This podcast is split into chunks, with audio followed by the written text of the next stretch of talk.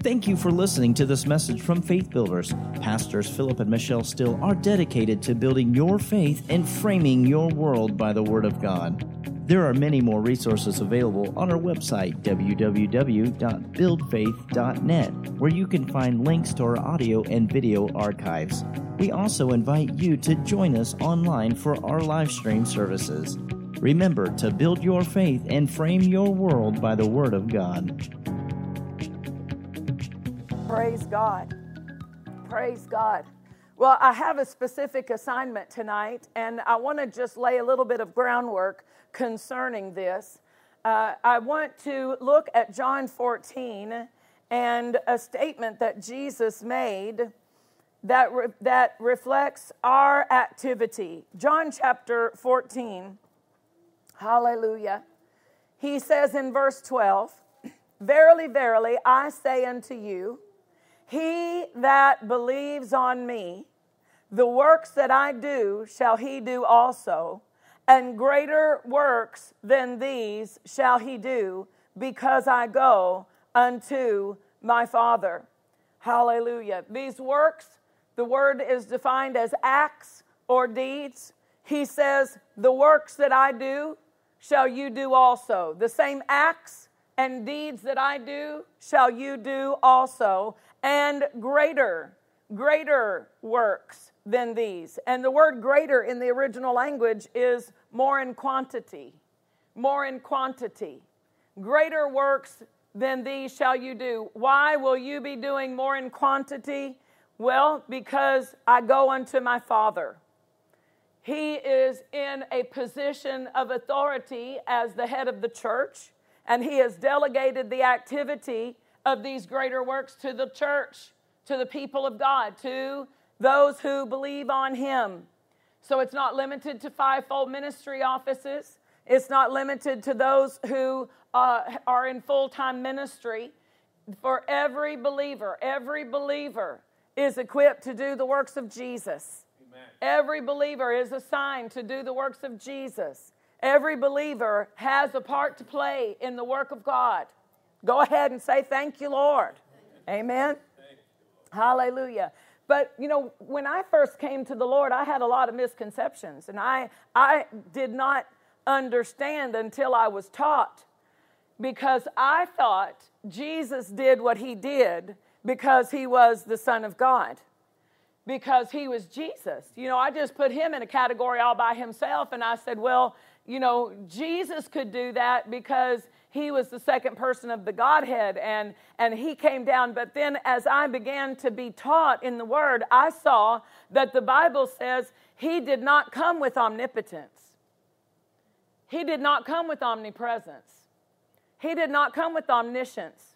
He stripped himself of those things, Philippians tells us, right? He stripped himself of all of those advantages of being God and he came in the form and the fashion of a man. Let's go ahead and look at it for just a moment. In the book of Philippians, chapter 2, it says in verse 6 who being in the form of God thought it not robbery to be equal with God. Now, for a long time, that, that scripture kind of um, took me aback because I, I, I was not as clear in what it was trying to say. The Amplified helped me in that. Can I see the Amplified in verse 6? Being in the form of God, thought it not robbery to be equal with God. Let's see how the Amplified brings that out for us.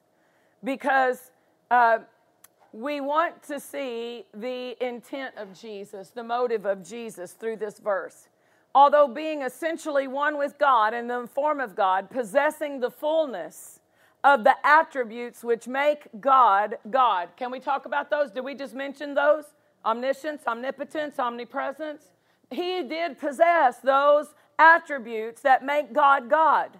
But he could not legally come as a redeemer operating with omniscience and omni- omnipotence and omnipresence. He had to come in a body legally, like he said in John chapter 10 the one who enters in through the sheepfold, What is the sheepfold entrance? What is the door into the sheepfold? Born on this earth. And that's why Matthew starts out with the genealogy, the begats, so that we can see that Jesus legally has a right to be in that body. He did not illegally come and just appear as a man, pretending to be a man. He legally became a man authorizing him as the last Adam. And so when it says he did have all of those attributes that make God God, he did not think it was something that he had to hold on to. He did not think this equality with God, this omniscience, this omnipresence, this omnipotence was something that he couldn't let go of to come as a man. That's what Hebrews speaks of when it says, It behooved him to be made like unto his brethren. That word behooved means it, it was pleasing to him, it was something he embraced. He said, I will gladly be your brother. I will gladly come as a man. I will gladly take on the human form and become legally a human to redeem you. It's not something that he saw as beneath himself. I'm God. I can't become a man. He didn't say that. He didn't think that. That wasn't anywhere on his perception radar. When he looked, he said, I will gladly do it. Here I am, Lord. Send me in the volume of the book. I come to do your will, O God. He says this was something pleasing to him, something he embraced, something he was willing to do. So he came as a man. It says in the next verse, he made himself of no reputation and took upon him the form of a servant and was made in the likeness of men.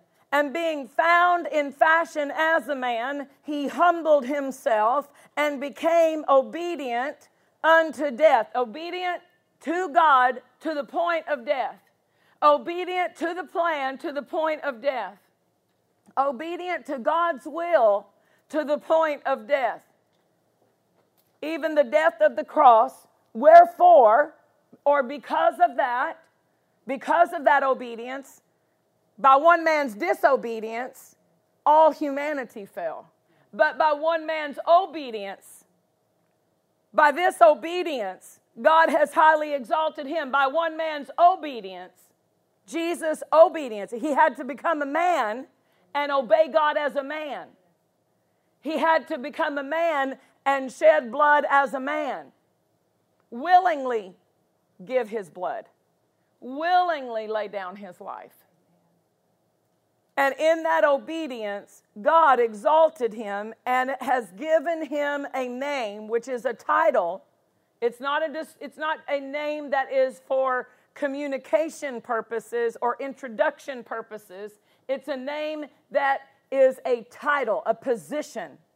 He has given him a position. So, Jesus, the second person of the Godhead, before he came as a man, he entered in this earth, obeyed God, fulfilled the plan of God of redemption, and God gave him a different position than he had before he entered into that body and became a man. He was the second person of the Godhead, and he had the glory of God. But when he entered into that body and became a man, now there's a man in the Godhead. That's what Timothy says. It says, uh, one man, our mediator, the man. Our mediator, the man, Christ Jesus. There's a man in the Godhead who holds a position that he did not hold before he came as a man and obeyed God in fulfilling the plan of redemption. Praise God. He didn't need a better position. He didn't need a different position, but we needed him to have it.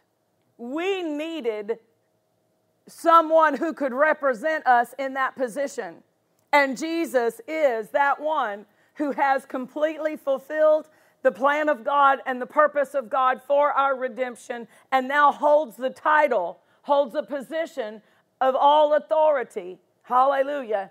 And because he's now in that position, he has had to position us to represent him here on the earth. because he had to go take his place at the right hand of the Father so that we could take our place as his representatives on the earth. Hallelujah. So until I understood that, I always looked at what Jesus did as what Jesus could do. I never looked at what Jesus did in Matthew, Mark, Luke, and John as something that was available for me to lay hands on the sick, or for me to uh, cast out devils, or for me to, to operate in the authority of Jesus' name. I just saw that was Jesus and that was the disciples. But if, if, we, if we allow that perception, we take ourselves out of the plan of God. The plan of God involves you. The plan of God involves me. We have our part to play in the plan of God. We have people to influence in the plan of God. We have a light to shine in our family, in our community, in our places and spheres of influence. We need to know who we are. As we know who He is, we'll understand more clearly who we are. And if we know how He did the greater works, we can know how we're supposed to do the greater works. Amen. Everything Jesus did in his earthly walk before the cross, from, from the time that he stepped into ministry and fulfilled that three and a half years of ministry, he did that as an example. He set a pattern, he gave us a model to follow. Praise God.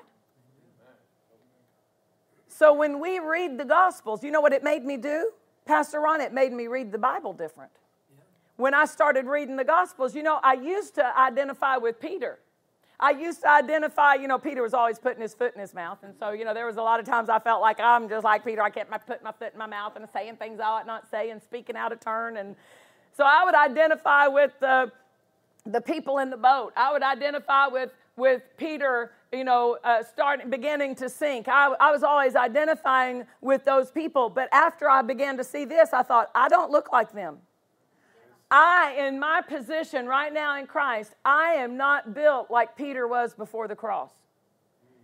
The way the condition Peter was in before the cross is not the same condition I am in today in Christ. Amen. And so I had to start reading the Bible and seeing Jesus as the one I identified with because I look like he looked. I have the light of God on the inside of me. I have the life of the Father on the inside of me like he did. I have the anointing of the Holy Spirit on my life like he did.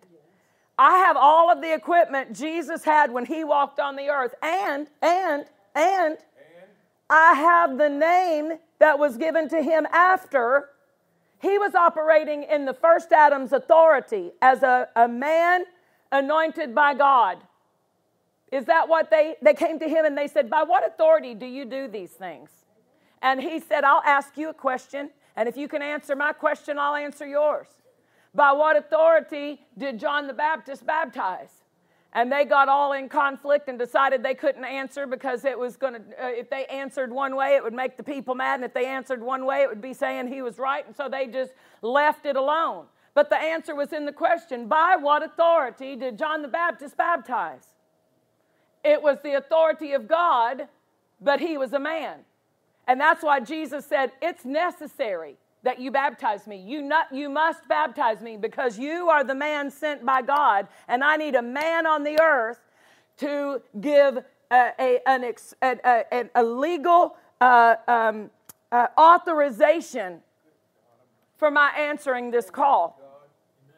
So he was a man sent by God, a man chosen by God, but he was a man. So it was God's authority and man's authority operating together. Hallelujah. And so when we began to see that Jesus, as our model, the way he did the works are the, is the same pattern by which I will do the works, the same pattern by which you will do the works. And you are not obligated to have to be in full time ministry to do the works of Christ. You are not obligated to be answering a fivefold ministry call to do the works of Christ. Every believer can do the greater works. Every, he said, He that believes on me. But we've got to do it the same way Jesus did it. We've got to follow his pattern. We've got to let his model be the model we follow. So, how did Jesus do the greater works? Let's look at Luke chapter 3. How did Jesus do? And when I answer this, I'm going to know how I will do the greater works. Luke chapter 3, let's begin in verse 21. Now, when all the people were baptized, it came to pass that Jesus also, being baptized and praying, the heaven was opened. Let me define this phrase, the heaven was opened, because it is, it is too easy for the mind to think the clouds parted. It did not say that the clouds parted and the sun came out.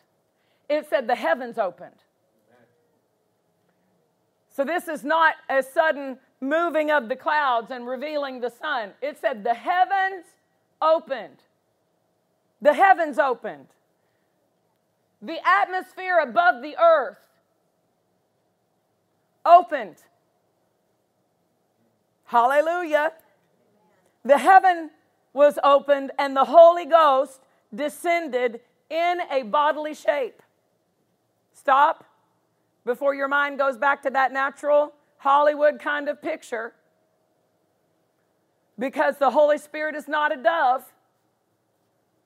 Like a dove describes how he descended, but the Holy Ghost, the Holy Spirit Himself, God opened up the heavens, parted the atmosphere, and the Holy Spirit entered and descended in a bodily shape upon Jesus.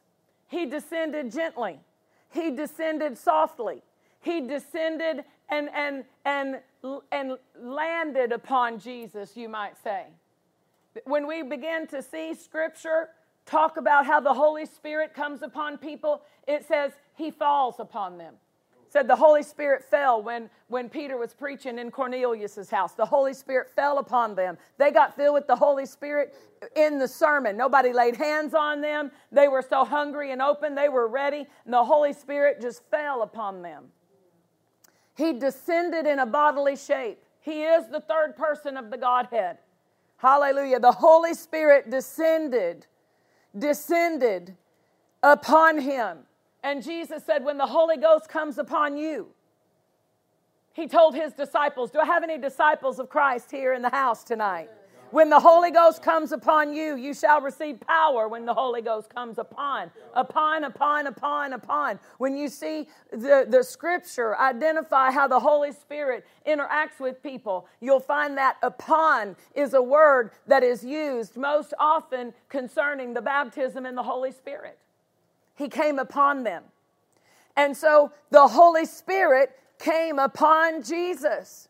And a voice came from heaven which said, You are my son, my beloved son. In you I am well pleased. So Jesus, Jesus, the Son of God, who came as a man and left the omniscience and left the omnipotence and left the omnipresence, he is stepping into ministry He's been baptized in water legal, under the legal authority given by God to John the Baptist. And now the Holy Spirit comes upon him. If Jesus needed the Holy Spirit to come upon him, how much more do we need the Holy Spirit upon our lives? Amen. Amen. Well, was he already alive unto God? Yes.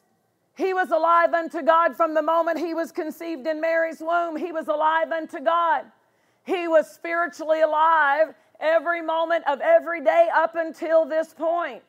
So, this is not the new birth. This is not him coming alive unto God. He's already alive unto God. He is the Word made flesh. He is alive unto God, and at 12 years old, he could understand scriptures that the, the schooled educated leaders in the church could not grasp, but they were so, so clear to him because he was alive unto God. Amen? Legally as a man, not with any God advantages, not with any, any angels uh, teaching him and schooling him. The Holy Spirit, the, the life on the inside of him, schooled him. He saw himself in the Word. He recognized when he would read the Word, it was life to him. It would speak to him. The Word would speak to him and lead him and guide him. Hallelujah. So he was already alive unto God, but now we see him equipped with the help of the Holy Spirit coming upon him. Yes. Coming upon him. Let's look at Luke 4 in verse 1. It says, Jesus, being full of the Holy Ghost, returned from Jordan and was led by the Spirit. So he is now full, full of the Holy Ghost. Uh, again, he was alive unto God. The, the Spirit was in him, in his heart, like we have the Spirit in our heart today. He was alive unto God, but now it says, after having received the Holy Spirit coming upon him, he has a fullness, being full. It never refers to him as being full of the Holy Spirit before the Holy Spirit came upon him. Amen. Amen?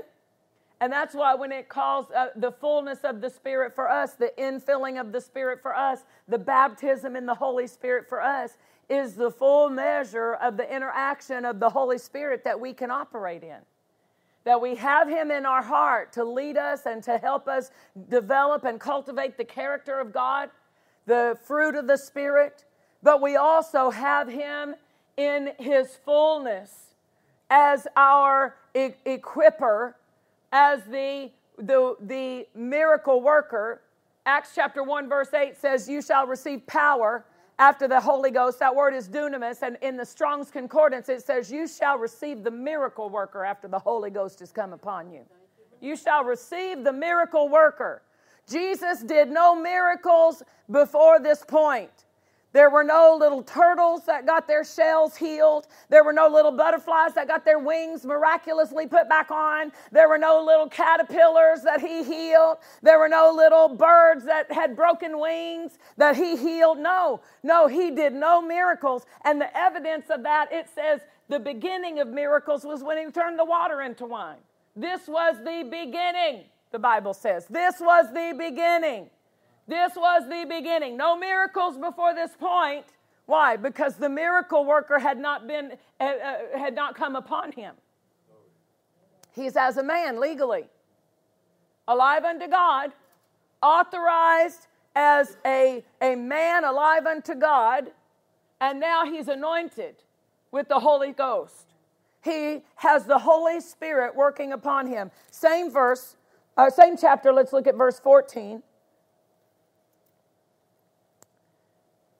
And Jesus returned in the power of the Spirit. He went in led by the Spirit, and he returned in the power of the Spirit, and the Holy Spirit led him through every temptation. The Holy Spirit was uh, uh, still operative. He returned in the power of the Spirit into Galilee. And there went out a fame of him through all the region round about, and he taught in their synagogues, being glorified of all. And he came to Nazareth, where he had been brought up, as his custom was. He went into the synagogue on the Sabbath day and stood up for to read. And there was delivered unto him the book of the prophet Isaiah. And when he had opened the book, he found the place. He found the place. When he opened the book, he found the place where it is written, The Spirit of the Lord is upon me because he has anointed me to preach the gospel to the poor. Now, he's just preaching what has taken place in his life. The Spirit of the Lord is upon, upon me. The Spirit is upon me for these purposes, for this reason. He is equipped me, equipping me to preach the gospel to the poor, to heal the brokenhearted, to preach deliverance to the captives and recovering of sight to the blind, to set at liberty them that are bruised, to preach the acceptable year of the Lord. And he closed the book and he gave it to the minister and he sat down. Now, he sat down because he's getting ready to preach. In this day and age, and, and, and I, this is up for consideration. In this day and age, I stand up and all y'all get to sit down.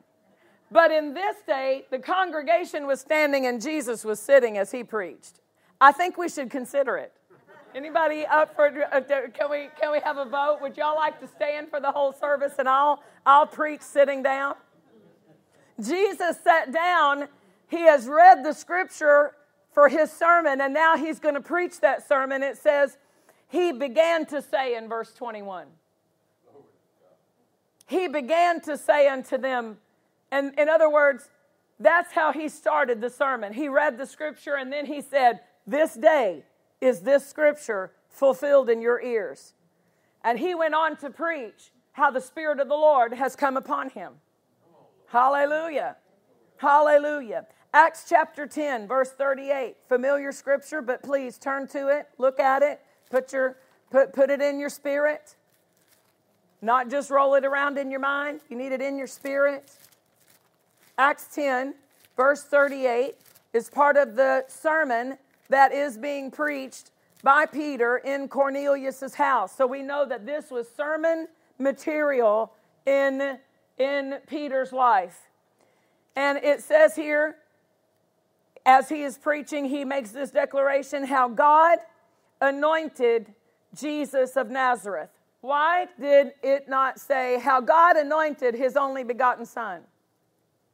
How God anointed the second person of the Godhead. How God anointed the Word made flesh. How God anointed Jesus, the Son of God. It didn't say that. It identified his hometown, just like Paul of Tarsus. Why? Because he wanted it be emphasized. God anointed a man with the Holy Ghost. Jesus, this does not in any way, hear me, hear me, this does not in any way detract from Jesus being 100% the Son of God. He is the perfect Son of God. He is the Son without fault, without blemish. He is the Son who completely fulfilled the, the, the plan of God. He is the second person of the Godhead. This does not detract. Jesus said, it behooved him to be made like unto his brethren. He did not consider it a step down to come into the human race to become our Redeemer. He considered it an honor and a privilege because you're worthy to God. God looks at you and he has thoughts that are good with an end and an expectation. You are his children. As you receive Jesus, you are made the child of God. We are now the sons of God. It, it is not a, a, a blasphemy for me to say, I am a child of God. I am 100% human and 100% born of God. Jesus was 100% the Son of God, the second person of the Godhead, yet he was 100% legally a man.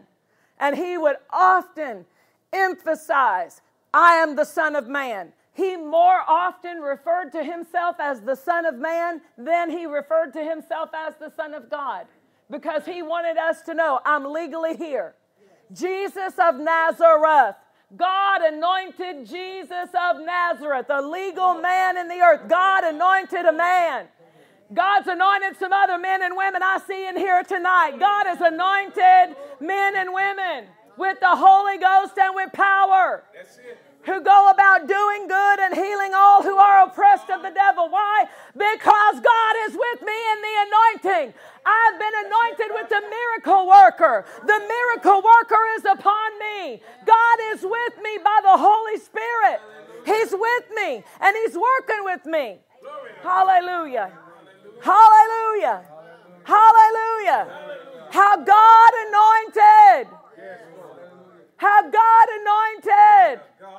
How God anointed Tabacal, how God anointed Gloria, how God anointed James, how God anointed Andre, how God anointed you with the Holy Ghost and with power so that you can go about doing good. Hallelujah. Thank you, Jesus. Matthew 28. We see Jesus delegating this power to us in verse 18. A statement that was made after his resurrection and before his ascension. And without this statement, the disciples did not understand. They did not have all of the insight we have because of the scripture to know what had taken place in the crucifixion, the death, and the burial and the resurrection of Christ. They did not understand the, the legality of the redemption that had been established. Yes. They did not understand how that Satan had been defeated and how Jesus had triumphed over him openly, making a show of him. They did not understand how Jesus had defeated death, how he had taken the keys of death, hell, and the grave. They did not understand that. They did not understand how God has highly exalted him and given him a name that is above every name. They did not understand that. So Jesus is making a declaration so that they know where this delegation's coming from. He's about to delegate something to them, and they need to know the, the, what's back behind that delegation, what's standing behind what he's about to say. He says, All power is given unto me. And this word power is the word exousia. It is not the word dunamis. We just talked about dunamis. He said in Acts 1 8, You shall receive dunamis power, dunamis, dynamite power, miracle working power, the worker of miracles after the Holy Ghost has come upon you. But this power is different. This is a different word in the original language, and it means authority, right to control or govern, an area or sphere of jurisdiction. He says, All jurisdiction is given unto me. All authority is given unto me. All dominion is given unto me. So, this authority that has been given unto him in the name that God gave him. This title, this position, is the position that the title, the, the uh, legal, the, the legal uh, office where all authority reigns. And Jesus is now the head in that office, and he said, All authority, all dominion, all jurisdiction is given unto me and now I'm going to delegate to you. I'm going to delegate to you. You go, therefore. Therefore is because all authority is given unto me, I am now authorizing you. Here's your deputy badge. Here's your deputy badge. I'm giving you authority in my name. And so he says, Go ye therefore Teach all nations, baptizing them in the name of the Father, the Son, and the Holy Ghost, teaching them to observe all things whatsoever I have commanded you. And lo, I am with you. I am with you. How is He with us? By His Spirit. By His Spirit. I am with you always, even unto the end of the world. Hallelujah. Luke 10 19.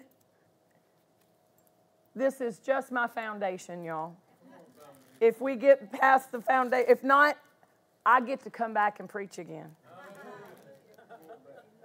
That's the great thing about being a pastor. I can come back. Luke 10, verse 19.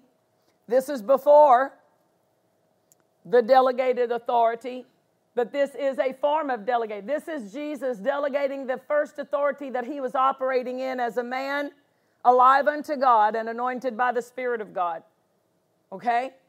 So this is before the name has been given to him. But even before the name had been given to him, he said to his disciples, Behold, I give unto you authority, power. This is again exousia, not dunamis, exousia.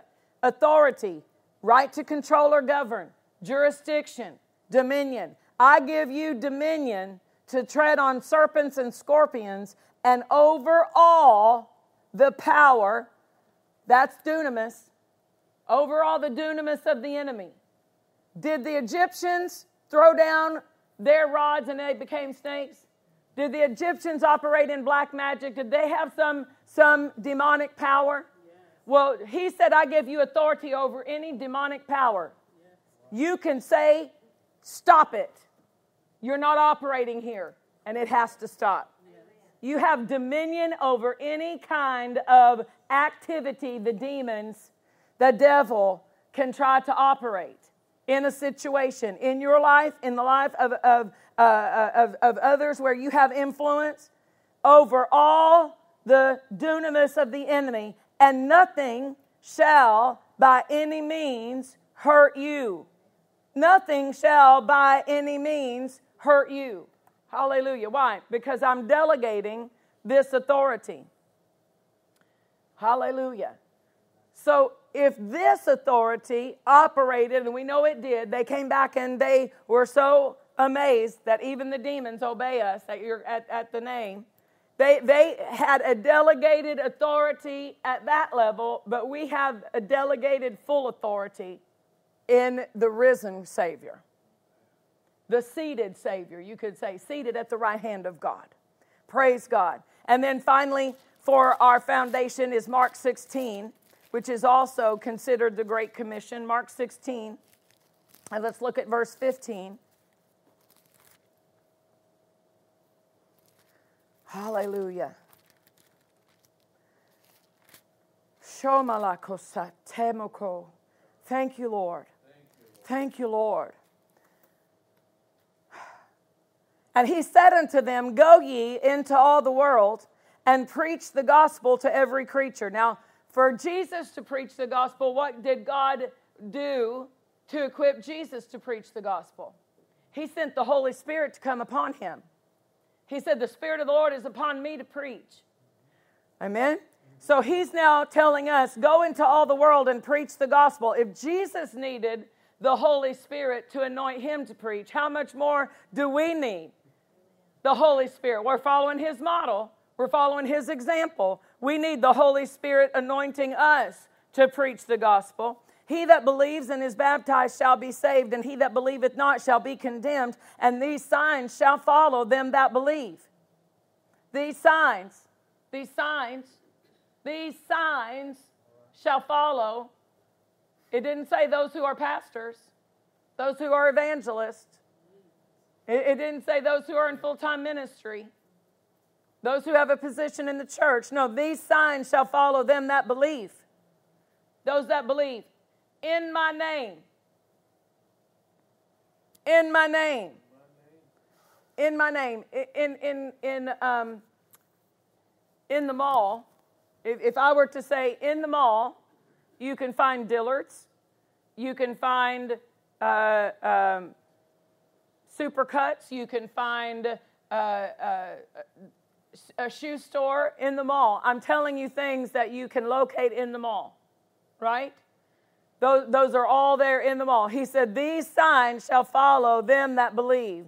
In my name, they will cast out devils, they will speak with new tongues. They will take up serpents. If they drink any deadly thing, it shall not hurt them. They shall lay hands on the sick and they shall recover. We're doing all of those things in the name because in the name is the delegation.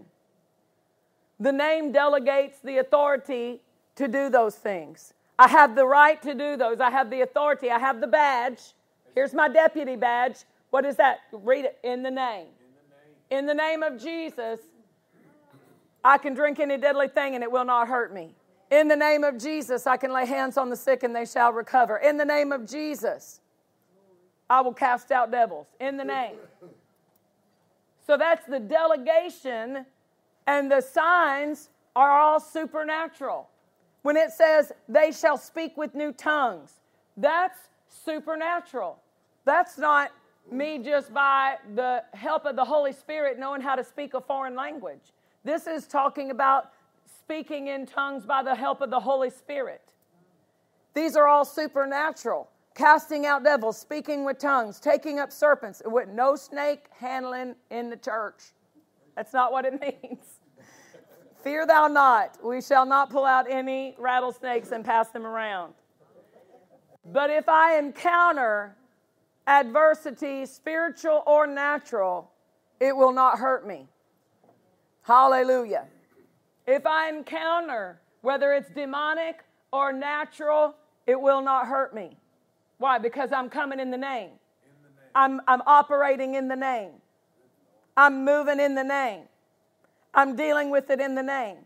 And in the name, I'm equipped with the supernatural anointing and the power of the Holy Spirit. I've got the I've got the exousia and I've got the dunamis.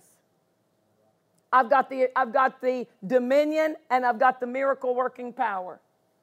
That's how Jesus did what he did, and that's how we do what we do for him in his name. In his name. We, we operate in the delegated authority and the equipping of the Holy Spirit. Jesus did what he did because he was a man unto, alive unto God and baptized in the Holy Spirit. I, I, don't mean to say that Jesus spoke in tongues. We don't know. It doesn't say he didn't, it doesn't say he does. I am of the teaching that says the tongues and interpretation of tongues is for this day and age, for this church age. And it is a mark of the local church, it is a mark of the spirit filled church. And we should have tongues and interpretation of tongues in the church, not just in the pulpit in the church, in the church. In the church. But if you're not speaking at tongues at home, he's probably not going to use you too much when you get gathered in the congregation. Amen. The more you speak at tongues at home, the, it's the door to the supernatural. You enter in and you're equipped. Hallelujah. That was extra. 1 Corinthians chapter 12. So we know that how Jesus did the works that he did. It was by the miracle worker who had come upon him and by him being sent by the Father. We are sent by Jesus, and he instructed us to wait for the promise of the Father. We don't have to wait anymore because the promise of the Father was released upon the church in the day of Pentecost so we don't wait. But he told his disciples, You will need the equipping of the Holy Spirit. And when you receive him, power will come upon you, and you'll be a witness unto me because of that power. And not just a witness in the preaching, but the signs that will follow the preaching. The confirming of the word that follows the preaching is the Holy Spirit. He is the confirmer of the word, the Lord working with and confirming the word they preached with signs following. Hallelujah. God never intended for his gospel to be preached in word only. He wants the gospel to be preached and the signs to follow and confirm that he is a miraculous sign uh, uh, uh, and, and miracle working God. Yes. That he can do things that are supernatural in our lives, and it's His desire to do so. But again, it helps us to understand how these how the Holy Spirit operates. And in 1 Corinthians chapter 12, we know the Corinthian church, 1 Corinthians especially, is correcting some areas in the Corinthian church where they had gotten into excess in some things. They had gotten a little bit over in a ditch. And so the Apostle Paul, by the Holy Spirit, is helping bring them middle of the road. And we know that one of the things that the Corinthian church did have was a lot of the operation of the gifts. And so 1 Corinthians 12, he is dealing with the gifts. Chapter 13, he deals with walking in love, which should be the motive of the gifts. Evidently, it was not in the local church in Corinth because they were carnal, chapter 3, right? Acting like mere unchanged men. They had envy and strife and division, right? So they had some issues, but they were eager and open for the moving of the Holy Spirit. And so eager and open that sometimes they bypass the word and the preaching of the word just to have, have times of, of uh, everybody wanting to move in the spirit. And so he's bringing correction. And we can learn a lot from this correction. We can learn how the Holy Spirit is to operate and maintain a um, balance. What's going to bring balance for the moving of the Holy Spirit is the knowledge of the Word. The, whole, the moving of the Holy Spirit never offends people. The Holy Spirit, He is the Spirit of the harvest. He is not going to damage the harvest. People's flesh might be, be offended, but he's not going to run off the unsaved. He's not going to, his, his moving and his, his supernatural activity is not going to make people think uh, it, it, it, he, we need him more than, than we know. The, the moving of the Holy Spirit is beneficial to the local church. It says it here in this verse 7, for instance, the manifestation of the Spirit is given to every man to profit withal. There's profit in the manifestation of the Spirit of God. There's profit for our lives. There's profit for our lives. There's benefits for our lives as He manifests in our services. So we want balance.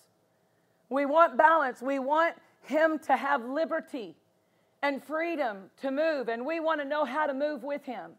Brother Kenneth Hagin made the statement. He said, the, the sign or the mark of a strong local church is one who knows how to move with the Holy Spirit a, a local church that knows how to move and flow with the Holy Spirit. To know when it's time for a teaching and let the Holy Spirit feed us with teaching. To know when it's time to run and shout and dance and for us to enjoy that, that, that dynamic presence of the Holy Spirit, but not to come in and try to force Him to make us dance and run and shout every time. I'm open for whatever he has. You want to sit down and teach me? I'm open for teaching. You want me to jump and run? I'll jump and run. Whatever is, is on the slate of the Spirit of God, whatever's on his agenda, that's what we want. Because there's profit in the manifestation of the Spirit. So let's read verse 1 first of all. Now, concerning spiritual brethren, gifts is in italics. It doesn't hurt, but sometimes it helps to go ahead and leave it out. It doesn't hurt to leave it in. Concerning spiritual gifts, brethren, I would not have you ignorant. But, but let's just go ahead and pull it out for a minute. Concerning spiritual, the flows of the Spirit, the moving of the Spirit, the manifestation of the Spirit, as verse 7 says. I don't want you lacking knowledge. I don't want you in the dark. I don't want you clueless about the moving of the Spirit. I want you to be um, aware and, and uh, skilled. It's possible for us to be skilled in how the Holy Spirit operates. Amen? And the more we interact with the teacher, the more we're going to learn. He's our teacher, and He'll show us, He'll teach us. Praise God. But He doesn't want us ignorant, He doesn't want us lacking knowledge concerning his moving and his his manifestations. Now go ahead to verse 7. The manifestation of the spirit is given to every man to every man to every man verse 1 says was brethren. So not every man unsaved and saved. We're talking to the brethren. We're talking to the saved. We're talking to the saved. So every born again person the manifestation of the Spirit is available for you to have something to profit withal. The manifestation of the Spirit is given to every believer. That doesn't mean every believer has yielded to the manifestation of the Spirit. That doesn't mean every believer has participated in the manifestation of the Spirit. But He's willing to use whosoever will yield themselves and cooperate and participate and learn from Him. Notice it is the manifestation of the Spirit. Verse 8 For to one is given by the Spirit the word of wisdom, to another the word of knowledge by the same Spirit, to another faith by the same Spirit, to another the gifts of healing by the same Spirit, to another the working of miracles to another prophecy, to another discerning of spirits, to another diverse kinds of tongues, to another the interpretation of tongues. But all these worketh that one and the self same Spirit. The Holy Spirit is the one working the word of wisdom, working the word of knowledge, working the gifts of healings. It's, we're not the worker of it. We've received the worker of miracles when the Holy Ghost came upon us. Amen? All these are worked by Him. He's the worker of miracles. He's the one carrying the anointing into our lives. So if we're anointed, it's because He's anointing us. He is the oil of the anointing that God has anointed us with. The, the baptism in the Holy Spirit is the anointing of God upon our life. You, Praise God. So it says here, all these worketh that one and the self same Spirit, dividing to every man, now he says, severally. Thank you, Jesus. Hallelujah. We're not just limited to, to one. He says he will use us in several, but it's not by your design. It's not by my design. I can't pull out my little list and say, now, now, Lord, I'm into that word of wisdom thing. Give me that one. And I like the gifts of healings, but don't even bring that discerning of spirits to me. I don't want that one. I don't want to, I, no, I don't get to choose and to pick and to deny and to accept. I, it's as He wills. As He wills. So my part is to learn to flow with and yield to and respond to the Holy Spirit as He wills. Praise God. So, if we were going to categorize this, I love the, the teaching that Brother Hagin provides. Uh, and actually, he received a lot of that structure of his teaching from Howard Carter, uh, who was a teacher before him on this subject. But he categorized them by how they work. And I want to give those to you, and then we're going to have to probably bring it to a close. It is my desire to go through each one of these individually, showing us the scripture where they different examples from the scripture where they were operating where the holy spirit operated these gifts in the bible give us a, de- a, a definition that's accurate praise god and so that we can identify how the holy spirit moves and be uh, aware and not lacking knowledge concerning his manifestations. So there are nine total, nine gifts listed here. It's interesting that the fruit of the Spirit from Galatians 5, there's nine. Fruit of the Spirit in Galatians 5. That is the result of the, the indwelling of the Spirit of God in our heart when we're born again. And now, here with the infilling of the Holy Spirit, the baptism in the Holy Spirit, there are nine gifts. Not all nine are going to operate in any individual's life. I've had different people over the years that, that would come up to me and say, I've got all nine gifts operating. And I'm thinking, you don't know your Bible. Severally. It didn't say all. Jesus is the only one who operated in the fullness. It says, unto him the, the, it was given the fullness of the Spirit. And yet, we don't see tongues and interpretation operating in Jesus' ministry. Every other one of these gifts did.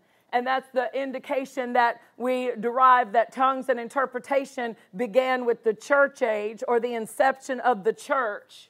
And tongues, and so, so Jesus is the one who has operated in all of the other seven. But the Holy Spirit delegates as the body of Christ to us severally as he wills let's talk about the different purposes. The first of all, we see there are three gifts that reveal something. We would call these the revelation gifts. Three revelation gifts. They are the word of wisdom, the word of knowledge, discerning of spirits. They reveal something supernaturally, in a supernatural way. They reveal something that cannot be accessed or known or seen naturally. There are three power gifts. These are spiritual gifts that do something. The gift of faith works miracles, and the working of faith works miracles. The gift of faith does something, the working of miracles, and then the gifts of healings. Those are the three power gifts the gift of faith, the working of miracles, the gifts of healings. They all accomplish or do something. They're supernatural. So this is not faith that comes by hearing and hearing the word. This is a, a working of a supernatural gift of the manifestation of the Spirit of God that provides a, a faith to work a miracle. Three utterance or inspirational gifts. Three utterance gifts. They are gifts that say something. They are prophecy, diverse or different kinds of tongues, and interpretation of tongues. Prophecy, diverse or different kinds of tongues, and interpretation of tongues. They say something. Hallelujah. All of these are worked by the Spirit of God. They are His gifts, they're not our gifts. They're not ours to operate on our time timetable, on our choosing, on our will. We can't make them work. That's why there have been many uh, ministers who had a ministry of healing, gifts of healings that would operate in their ministry, and they could see supernatural miracles. And yet, when it came to them receiving the healing in their body, they could not use that gift at their will. They had to use their faith for their healing. Amen? Because we can't turn them on and off. They're not our gifts. We're not the ones working them. The Holy Spirit is the one who is the miracle worker. We are participating with Him and He's working them through. We're His instrument. We're His instrument. We, we are cooperating with Him, letting our, our legal authority as a human on this earth, our delegated authority in the name of Jesus. Remember the pattern. It's not just because I'm a human, it's because I am a human who is born of God and anointed by the Holy Ghost. That's the pattern that positions me for the greater works. In other words, the Holy Spirit needs someone who has legal authority to be here on the earth. If you've got a birth certificate and you're saved, you're a candidate. If you've got a spiritual birth certificate and a natural birth certificate, you're a candidate for the Holy Spirit to come upon you, baptize you with His power, and use you to do the greater works for Jesus. So he's limited in what he can do without the church.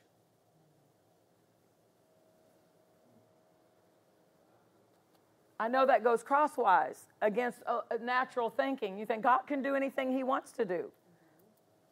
According to Scripture, he, ha- he has set his own boundaries when he delegated authority to man. When he gave man dominion on the earth, God put himself in a position that unless he has a man to cooperate with him, he's limited in what he can do.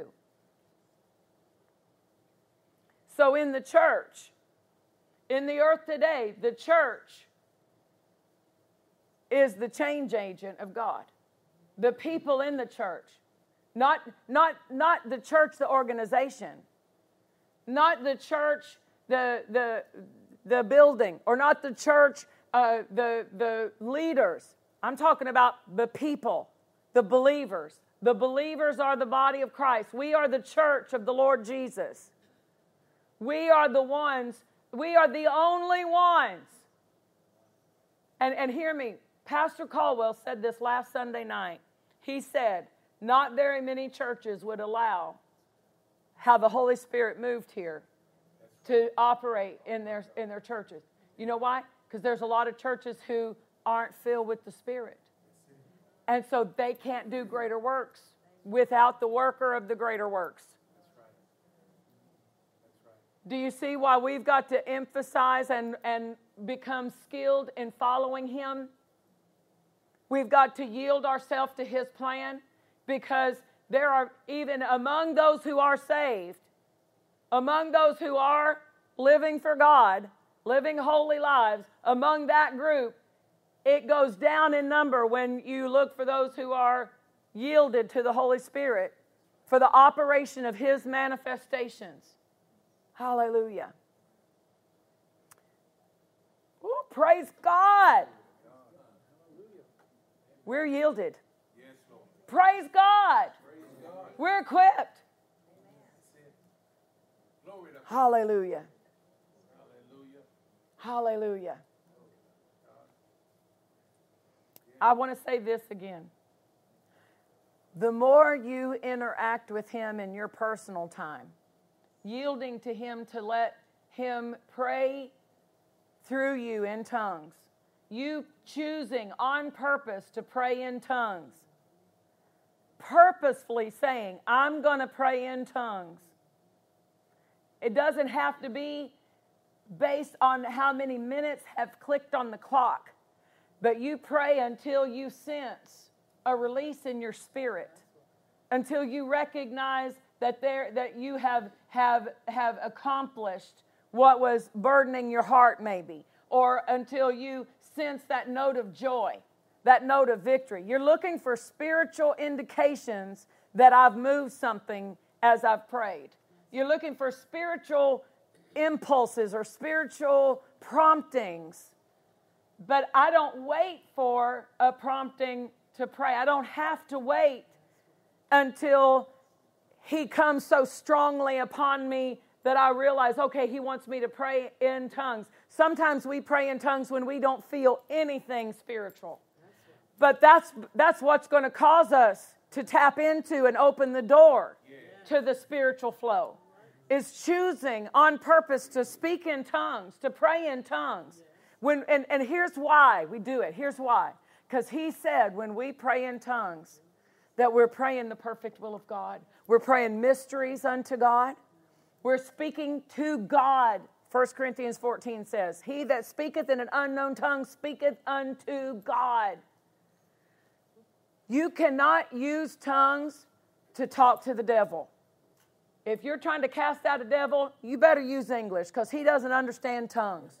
We're not instructed to use tongues to deal with the devil. We use the name of Jesus. He understands that name and trembles at it. So don't use tongues to try to, to drive off uh, uh, enemy attack against your life. Open up your mouth, pull out the sword of the Spirit, and say, You listen to me in the name of Jesus. I'm the head and not the tail, above and not beneath. I take authority over this lack. You get out of my house, you get out of my finances in Jesus' name. I'm blessed. I've given and it's given unto me good measure, pressed down, shaken together, and running over. You've got to use specific words against an enemy attack. But when you're speaking unto God, you know, in the, um, I believe it was the Second World War that they had the Navajo Indians. Was it the Second World War? Navajo Indians, code, code talkers. And what happened was every time that they would try to set a code to send messages to each other about their battle plans, the enemy forces always deciphered their codes and could break their codes, and it ruined a lot of battles. So they discovered that the Navajo Indians had a language that was so difficult to decipher that the enemy could not figure out what they were saying. So they had Navajo Indians on each of the radios giving the, the instructions of where to send the airstrike or where to have the battleships and the, the Japanese, the enemy uh, forces, could not figure out what are they saying. That's what happens when we're praying in tongues. The enemy's like, What is she saying? What is she saying? look at all that joy coming up on her face. What's, all, what's all that about? I'm throwing all this kind of difficulty against them. I'm throwing all of this hardship, and they start speaking in tongues, and their, their face lights up, and they get all joyful, and they begin to shout victory, and, and he has no clue. He has no clue. Why? Because we're speaking mysteries unto God, but we're speaking unto God. And we're praying the perfect will in that situation. And we're also opening a door to the supernatural in our life. Praise God. So we're going to continue on this. Did you get a lot out of that tonight? Praise God. One of my favorite things to share. So I'm, I'm thankful for that you were so open to receive tonight. We're going to do the greater works. We're equipped. We're equipped. Stand with me to your feet if you would, please. Praise.